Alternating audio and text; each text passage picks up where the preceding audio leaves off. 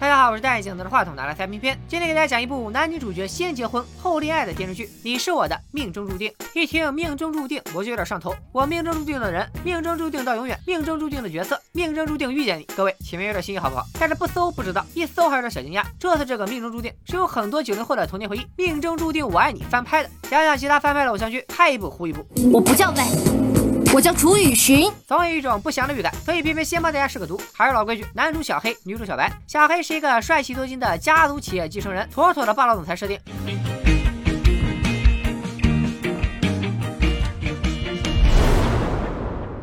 呃，打扰了，偏偏以为霸道总裁都是这样的。赶快看清，他的快要你的命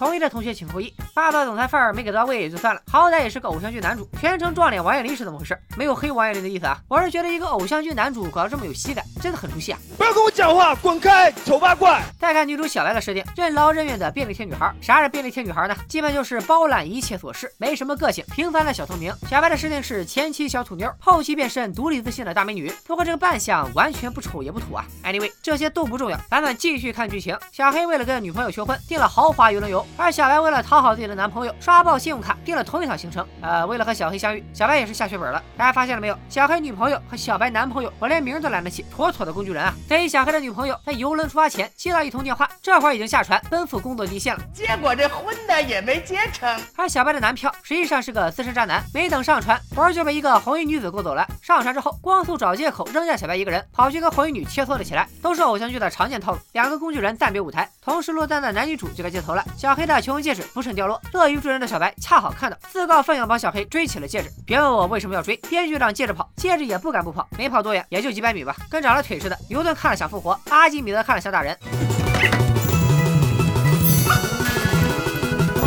Two thousand years later，失而复得是个好兆头。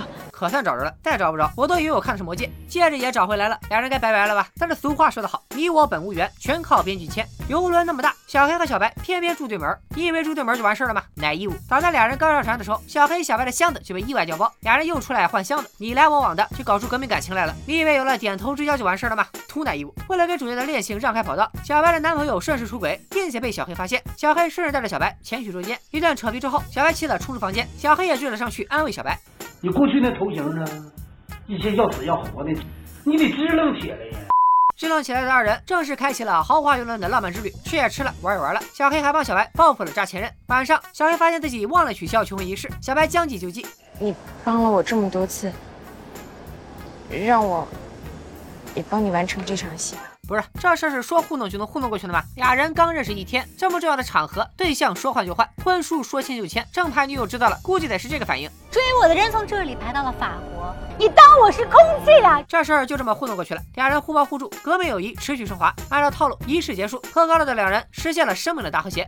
但是说到底，这是个意外，咱们还得整理思路，从长计议。但是小白思路清奇，因为我，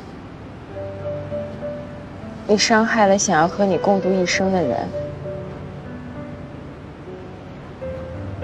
我真的很自责。Nice，两个人办出来的事，你一个人自责个什么劲儿？就当是一场梦吧，梦醒了，我们就忘了吧。就当是一场梦。说的容易，装你记都忘不了。你说忘就能忘吗？果不其然，你想忘，编剧都不能让你忘。小黑和小白下船后接到通知，他们在游轮的订婚仪式上签了一张结婚证书。签订时，游轮正驶过一个叫巴哈马的国家。小黑、小白已经是巴哈马合法夫妻了。不仅如此，小白还发现自己居然怀上了小黑的孩子。嚯，又是登记结婚，又是喜得贵子，手续齐全，持证上岗。偶像剧秒变伦理剧。倔强的小白不服命运的安排，轻轻的脑回路再次上线。这其实也怪不了他，我实在不想打扰他的生活。这孩子我会自己看着处理的嘛，和你有什么关系？你快走！我走，怎么就和他没关系了？这个时候瞎逞什么能？孩子本来就是两个人的事儿，留或者不留，都得两个人商量着来吧。不过小黑的言行，让他的形象在我心目中高大了那么一丢丢。我要这个孩子，你愿意吗？俩人欢欢喜喜去民政局补了一个中华人民共和国承认的结婚证，但是帅不过三秒，小黑前脚信誓旦旦的跟小白表白，等把小白接回家，不仅让他睡沙发，还扔给他一份离婚协议，表示孩子生下来就离婚，小白到时候拿钱走人。我的未来世界中没有你。这是啥操作？知道的是两人意外结合，不知道的还以为是重金求子。早知道要离，补了哪门子结婚证？虽然现在扯证不要钱，但也不能这么折腾民政局的叔叔阿姨啊！小黑在我心里刚建立起来一点点的形象，轰然倒塌。好斗虽然迷，带着偶像剧的老套路，小黑和小白势必会在相处的过程中互相了解，渐生情愫。就算中间有魑魅魍魉影响了两人关系，编剧大手一挥，分分钟让这些妖艳贱货下线。总的来说，这部剧情节基本跟原版差不多，但对某些细节的改动造成了逻辑上的硬伤。同样是社会主义一块砖，哪里需要往哪搬？原装小白是因为胆子小，不敢拒绝别人，就算吃了亏也不敢吭声，一个彻彻底底没有自我的人。再看翻翻版小白，帮助同事解决问题，我还是很有成就感的。哎，你这不是挺心甘情愿的吗？那还决心个啥？人设不合理也就算了，更可怕的是三观不正。小黑在游轮上帮小白捉奸，从门缝里把手机塞进房间窃听。且不说游轮上按了啥门，门缝竟然宽到能塞一部手机进去。最主要的是窃听违法呀！编剧小本本记一下，下次注意啊！播出去不就成了教唆犯罪了吗？之后小黑带小白进行改造，习惯了平淡的小白一开始是拒绝的。如果你想一直舒舒服服的也可以，那你就只能当一个永远没有男人正眼看的小透明。我，嗯。不要，都二零二零年了，更正常的认识不应该是我的形象我做主吗？公然宣传为了吸引异性而改变自己，这价值观未免有点太落后了吧？后来小白孕吐，赶上网红直播，把他孕吐的过程拍了下来。第二天，小白孕吐的视频被人截图做成表情包发到了网上，而且冲上了热搜第一。剧中人们看到热搜的反应，也让人感到非常不舒服。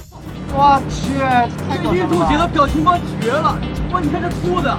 这多好啊！哎呦，准妈妈孕吐本来是非常正常的生理现象，不应该被制作成有调侃玩笑意味的表情包。观者更不应该以这种态度评价一个妈妈。偏偏十分想问写出这个情节的人：哇，你有事吗？小黑这边也不是啥五讲四美的好青年。原本小黑虽然也决定留下孩子，但是结婚绝对是赶鸭子上架。这碗里孩子是小黑主动要求留下来的，婚也是小黑自愿结的。可结了之后又妄想悄悄处理完跟小白的关系，第二集就跟小白生命的大和谐了。第十二集正牌女友还被蒙在鼓里，啥也不知道，保密工作做的不错呀，还有别出现的吗？再者说，难道在小黑眼里，小白只是个代孕机器吗？啥年代的整这出？说他渣都算是好话了。十几集看下来，妥妥的毁童年，把十几年前的故事移植到现在，观众明显已经不是老套路了。贩卖如果只是机械的改动一些细节，不考虑全局，也可能让原本合理的故事变得荒诞可笑。因此，翻拍需谨慎，追翻拍的剧更需要谨慎。好了，今天的烂剧比例指南就说到这里，咱们下期再见，拜了个拜。